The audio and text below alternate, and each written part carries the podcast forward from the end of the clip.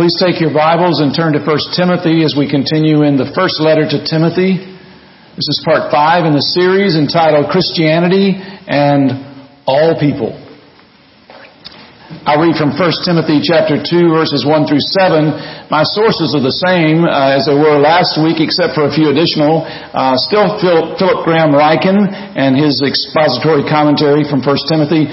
Uh, Michael Bentley passing on the truth. John R.W. Stott, the message of 1 Timothy. And then I have John Calvin. John Calvin, who lived in the 1500s, from Calvin's commentaries. And uh, Albert Barnes, um, also a dated uh, commentator, notes on the epistle of Paul to Timothy, and then studies by Stephen Cole in 1 Timothy. 1 Timothy 2 verses 1 through 7. Please stand for the reading of God's holy word. This is the word of God. I urge then, first of all, that petitions, prayers, intercession, and thanksgiving be made for all people for kings and all those in authority, that we may live peaceful and quiet lives in all godliness and holiness. This is good and pleases God our Savior, who wants all people to be saved and to come to a knowledge of the truth. For there is one God and one mediator between God and mankind, the man, Christ Jesus, who gave himself as a ransom for all people. This has now been witnessed to at the proper time. And for this purpose I was appointed a herald and an apostle. I am telling the truth. I am not lying. Now why would he say that? Because the false teachers in his region were saying that he was not for real. So he's defending himself. I was appointed a herald and an apostle and a true and faithful teacher of the Gentiles.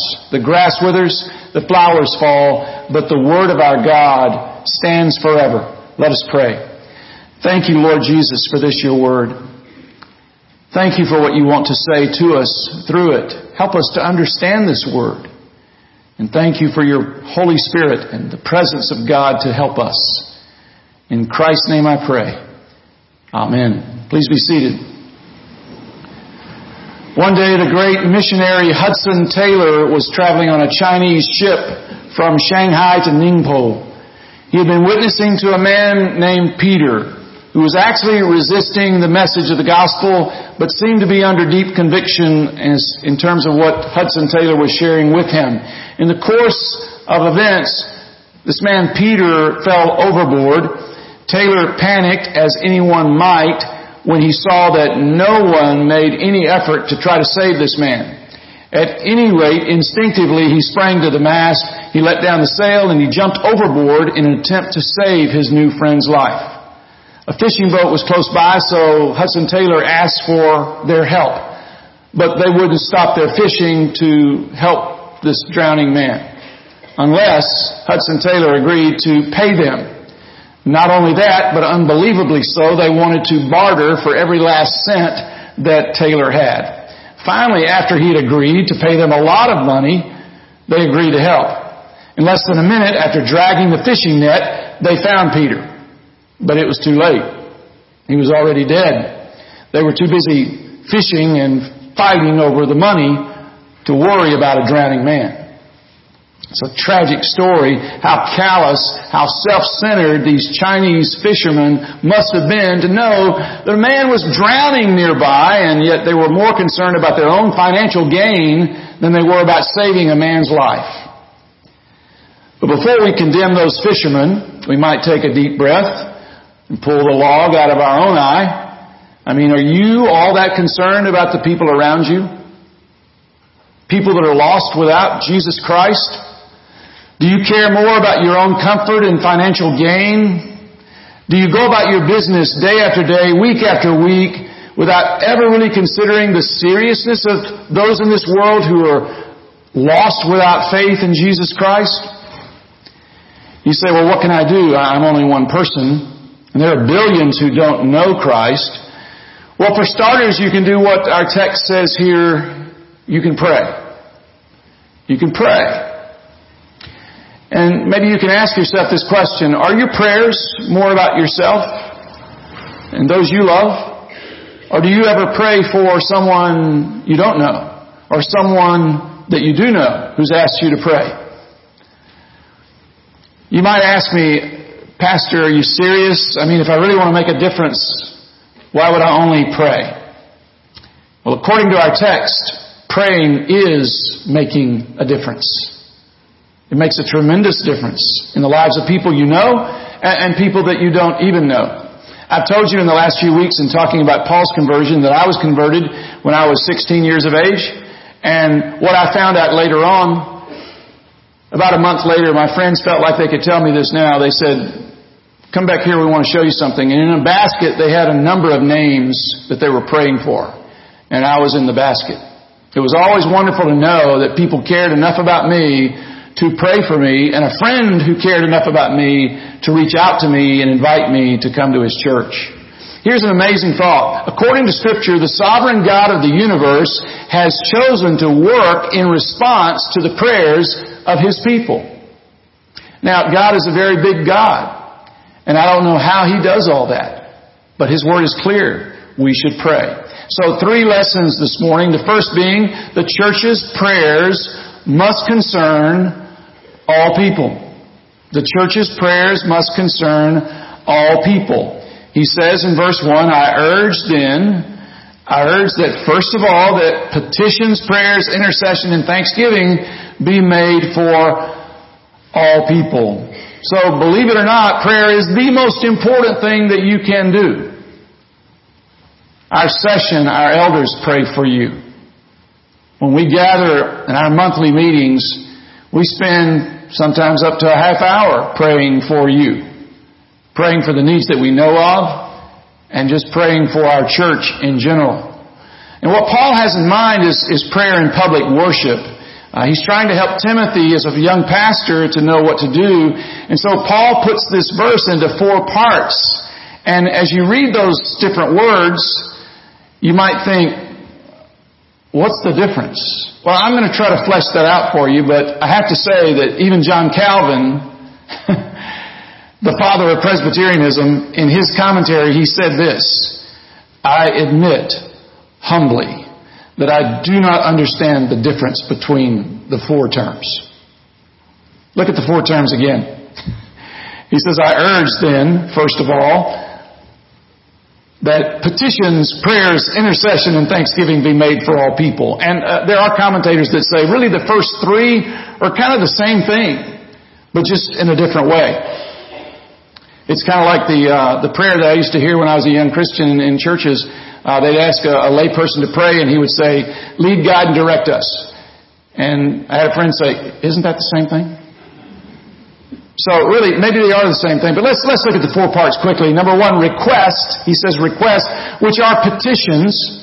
And Paul urged us in Philippians 4 to bring our petitions to the Lord. So they're requests for other people. And yes, there could be requests for yourself. You should pray for yourself. But don't pray only for yourself. We should pray for those who are ill. We should pray for those who are sad. We should pray for those whose heart's been broken. We should pray for those who are troubled. We should pray for those who are in the midst of a difficult decision to make. And if someone has asked you to pray, you should pray. this is more about specific needs. After all, it's, it's easy to be real general in our prayers, and Paul is saying, don't be general, be specific. Secondly would be prayers. So requests, then prayers. And I think what Paul might have in mind here is prayer for the church, for the body of Christ in the world. We should pray for God's blessing upon His witness through His people throughout the world. And even during worship, even during this worship service, it would be appropriate for us to pray for those that He's mentioned. And then third is intercession. The word intercession is more about an appeal for God to intervene, and it's where you go boldly before the throne of God and asking God to intervene on behalf of the needs of other people.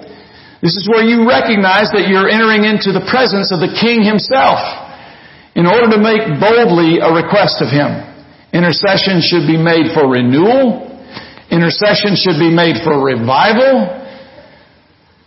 And I was reading this weekend about a revival in Hebrides and uh, in a Scottish island, and, and as a result, it sounded like a revival took place because of two older women two older women who were confined to their home. They were infirmed. One was blind, the other was bent over in arthritic condition, so she couldn't go anywhere. So the two of them prayed, and God sent a mighty revival in their land from, from 1949 to 1952. And uh, even had some connection to our president. So you might check that out. But anyway, we should intercede for revival. We should intercede for reformation in the church. We should pray for pastors. We should pray for teachers. We should pray for church planters who are starting new churches. And yes, we should pray for missionaries who are on the very front lines doing what we are not able to do because they were willing to go. And then the fourth category is thanksgiving. Thanksgiving. All of our prayers should be offered with a spirit of thanksgiving. At Presbytery, there was a pastor who was talking about this very thing, and and he said uh, he walked into church one day and he was kind of critical of this and that, and when this lady said to him, "How how are you doing?" and uh, actually, no, it wasn't in, in Presbytery. It was actually at Mark Gunn's sister's funeral, and the pastor said, uh, "I walked into church one one Sunday, and uh, Janie said to me." How are you, Pastor? And he had all kind of negative things to say, and she said, Well, I guess there's got to be something, something that you could be thankful for. And he said that was a, a rebuke that I needed. And he said, That was Janie. So, at, any rate, we should all be thankful for all the things that God has given to us. And a spirit of thanksgiving is something that should be a part of worship. How little do we stop and thank God for the blessings He's given to us? And did you also know this? Here's a thought. Did you know that God always answers our prayers? You know, we say sometimes God did not answer my prayer. Yes, He did. Sometimes God says yes. Sometimes God says no. And sometimes God says wait.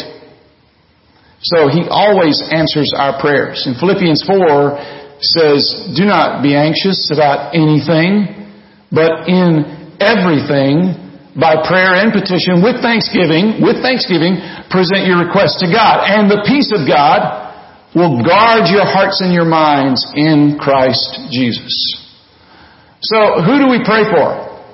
Well, look what he says in verse 2. For kings and for all those in authority. Has there ever been a time, has there ever been a time when our country did not need our prayers more than now? Well, I'm sure there has been, but I didn't live then. I live now.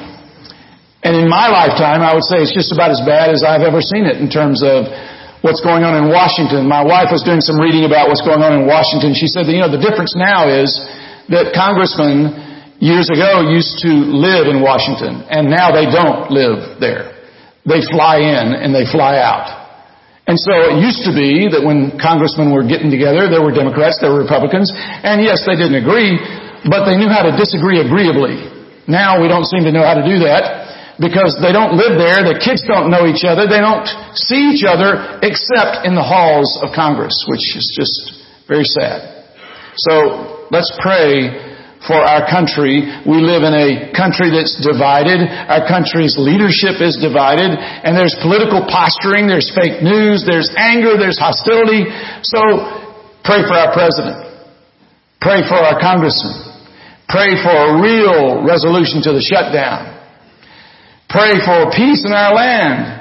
And pray for peace in our world. And why should we do that? Paul tells us why. This is good and actually verse 2, look at verse 2. That we may live peaceful and quiet lives in all godliness and holiness.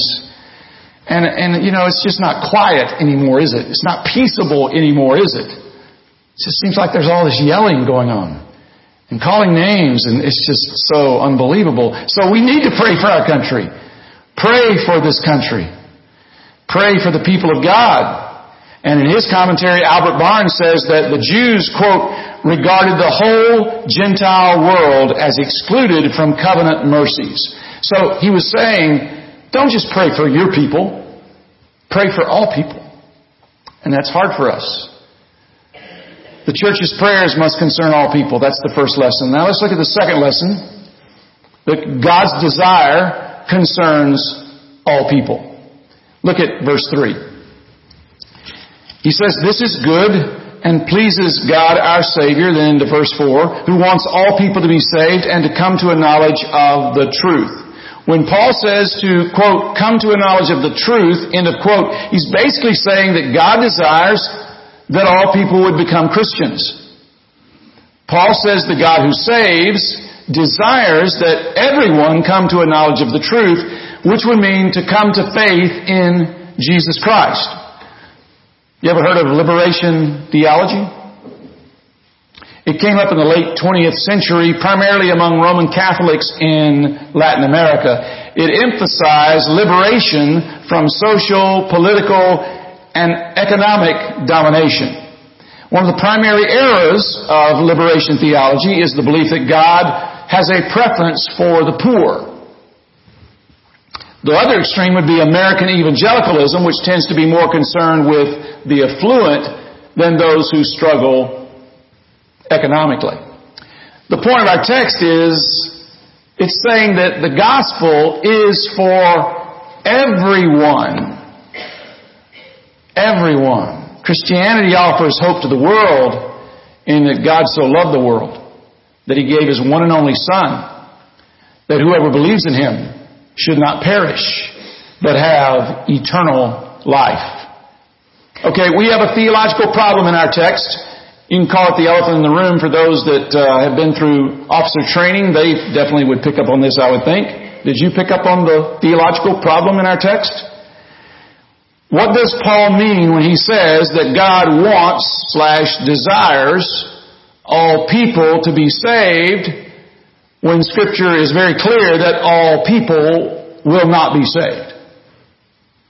Remember, the best interpreter of scripture is scripture. So you compare one scripture with other scriptures, right?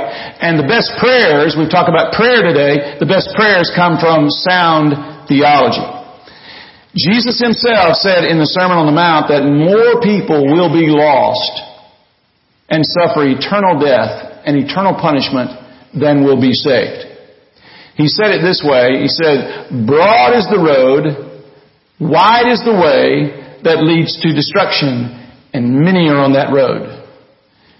Narrow is the road, straight is the way that leads to life and only a few will find it. So what I'm really asking is, how does our text here in 1 Timothy gel with the doctrine clearly taught in Scripture concerning God's sovereignty in our salvation, a doctrine the Scripture calls election? I think the best way to understand this passage is to make a distinction, a distinction between God's general will and God's specific will. One of my commentators, Philip Graham Ryken, puts it this way, God's desire, what God wants, is somehow less strong than what He wills. So there is a difference between God's preferential will and God's decreed will. Some believe that this text teaches that Christ died for every single soul who ever lived. The difficulty with this text is other scripture passages teach a more definite atonement. Limited or definite atonement means that when Jesus paid for our sins, He knew what He was paying for. And He actually paid it. Now I want you to let that sink in. He did not die to simply make salvation possible, but to make salvation actual. So when the Bible says that Christ died for all people, the question is, does it mean that He atoned for the sins of, of each and every human being who ever lived? The answer is no. The answer is no. Sometimes all, the word all, does not mean every single person, but all kinds of people. You have to read the scriptures the way that it was written for the hearers to read it. And maybe you aren't reading it that way. The Gospels at one point in the ministry of Jesus said this, and I'm going to read from John chapter 12, verses 18 and 19. Here's what it says in John's Gospel. Many people, because they had heard that Jesus had performed this sign, and talking about raising Lazarus from the dead, went out to meet him went out to meet Jesus. I mean, if you'd heard that somebody named Jesus had raised your friend from the dead, you want to go meet him too. And so the Pharisees, it says in verse 19, the Pharisees said to one another, see, this is getting us nowhere. Look, the whole world has gone after him. Uh, it's hyperbole. It's hyperbole in that the whole world hadn't gone after Jesus. A whole lot of people had gone after Jesus. So let's make sure we understand what our text is saying. It's saying that there are no people, there's no race, no class of people in the world that will be excluded from salvation. Because God desires that the gospel should be proclaimed to all without exception. And if you would like to talk further about this, I would love to talk to you about it. I just wish I had more time to talk to you about it here. So let's go to point three. First prayer, first uh, lesson is the church's prayers must concern all people. Second lesson is God's desire concerns all people. Third lesson is Christ's death concerns all people. And here I'm in verse five. For there is one God and one mediator between God and mankind, the man Christ Jesus. Paul very clearly wants Timothy to know that there's only one God and one mediator between God and man, the man Christ Jesus. So here's the question.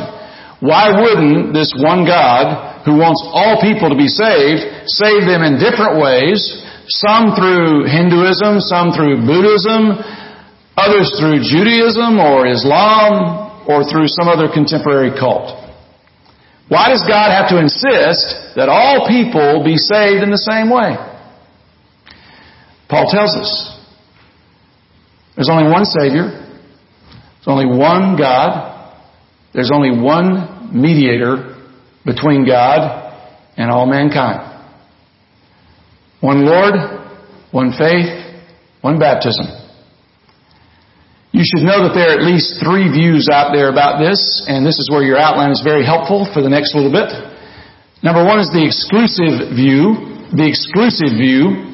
This is the view held by Christians that Jesus Christ is the only Savior of the world, and that salvation is by explicit faith in Him. Paul calls this exclusivism, which is very negative and elitist because it seems to go against uh, the universal offer of the gospel, but it's the view of the Bible. And secondly is the inclusive view, and this view claims that Jesus is the Savior of the world, but He saves different people in different ways, especially through the religion of their choosing. Third is the pluralistic view. The pluralistic view has been making headway in our culture our culture is a lot skeptical about truth. You know that. So this view, this pluralistic view, not only tolerates the different religions out there, but actively supports their independent power to save.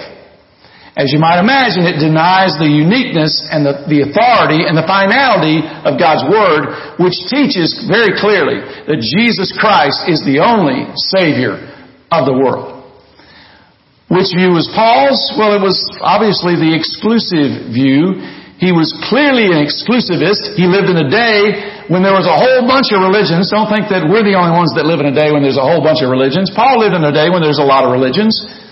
And so he insists in his letter to Timothy, remember Timothy, there's only one way, one mediator, the man, Christ Jesus. And, and, that's why we need to talk about the uniqueness of Jesus. What, what makes him so unique that he would be the only way? Well, first of all, the person of Jesus. The person of Jesus. Paul calls him the man, Christ Jesus, which was his way of affirming both the humanity and the deity of Jesus the Christ. As God, as God, Jesus could enter into our situation and do something about our situation. As man, Jesus could actually relate to our situation, to our struggles, to our suffering, because he endured so much suffering, even to death on a cross. So turn with me in your Bibles to Hebrews chapter 4. Hebrews chapter 4,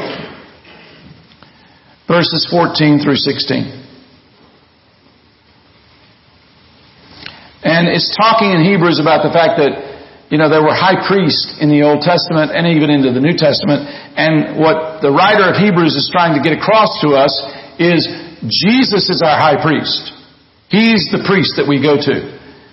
And so look what it says in chapter 4, verses 14 through the end of the chapter. Therefore, since we have a great high priest who has ascended, that is, gone up into the heavens, Jesus, the Son of God, let us hold firmly to the faith we profess, for we do not have a high priest who is unable to sympathize or empathize with our weaknesses, but we have one who has been tempted in every way just as we are, yet he did not sin.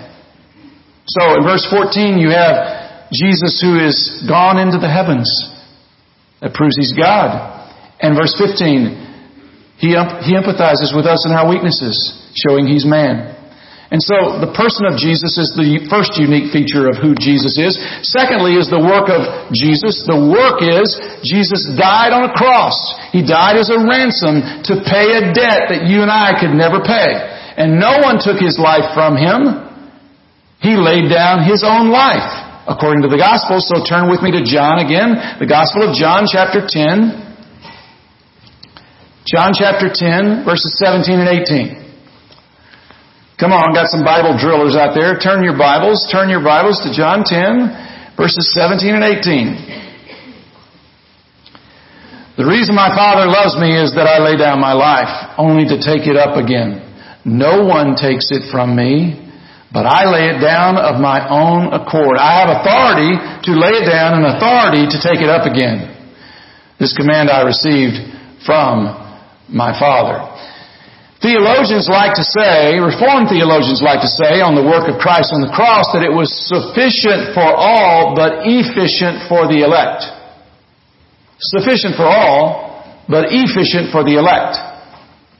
Mark 10 verse 45. You can just write that down. Mark 10 verse 45, which says, Even the Son of Man did not come to be served, but to serve, and to give his life as a ransom for many.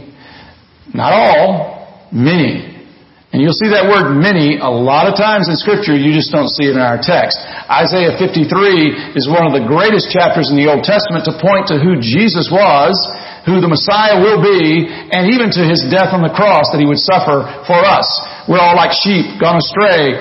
Each of us has turned to his own way, and the Lord has laid on him, on Jesus, the iniquity of us all. In the very last verse of Isaiah 53, it says, He bore the sin of many.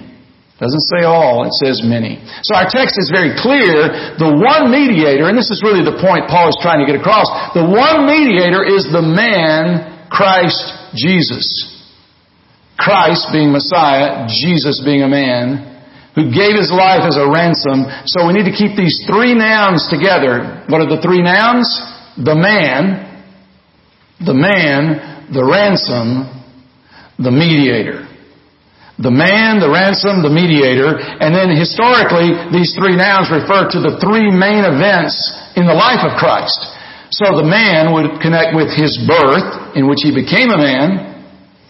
The ransom would connect with his death, in which he gave himself as a ransom. And then the mediator word would connect with his exaltation, his resurrection, and his ascension to the Father's right hand, where he acts as our mediator and as our advocate even today.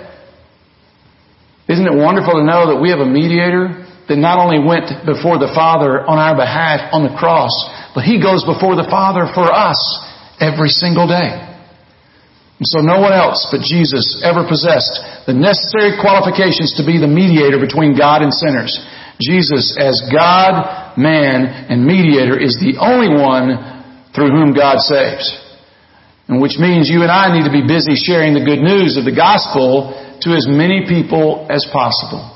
When Paul says he was appointed a preacher and an apostle and a teacher to the Gentiles, he is pointing us to our mission, which is to make sure that we share the gospel with all nations, Gentiles as well as Jews. And obviously, God did not intend for the apostle Paul to evangelize each and every single human being who ever lived. Instead, God simply wanted Paul to share the gospel with every person he encountered no matter their race, no matter their creed, no matter their customs. And it's the same way today. The same way today. Brings us to our verse of the week, which is Matthew 28 verses 19 and 20. Matthew 28, 19 and 20. Let's read it together out loud.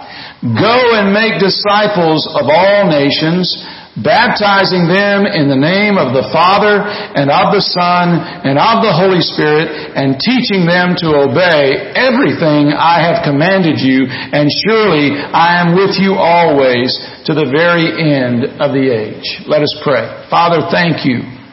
Thank you for this your word. Thank you, Lord Jesus, for being our God man, for being our mediator, for being the one that takes our place because we can't pay that debt. It's too great. But Jesus, thank you that you paid that debt already on the cross. And all you ask of us is to turn from our sins and turn in faith to you. And I pray, Lord, that we would do that, that everyone in this place would do that. That we would embrace what you've done on our behalf, Lord Jesus, and help us, because we've been forgiven, to have a burden for those who have not. Those that we know, those that we call our friends. God, give us compassion for those who are lost and need you, Lord. I pray in Christ's name. Amen.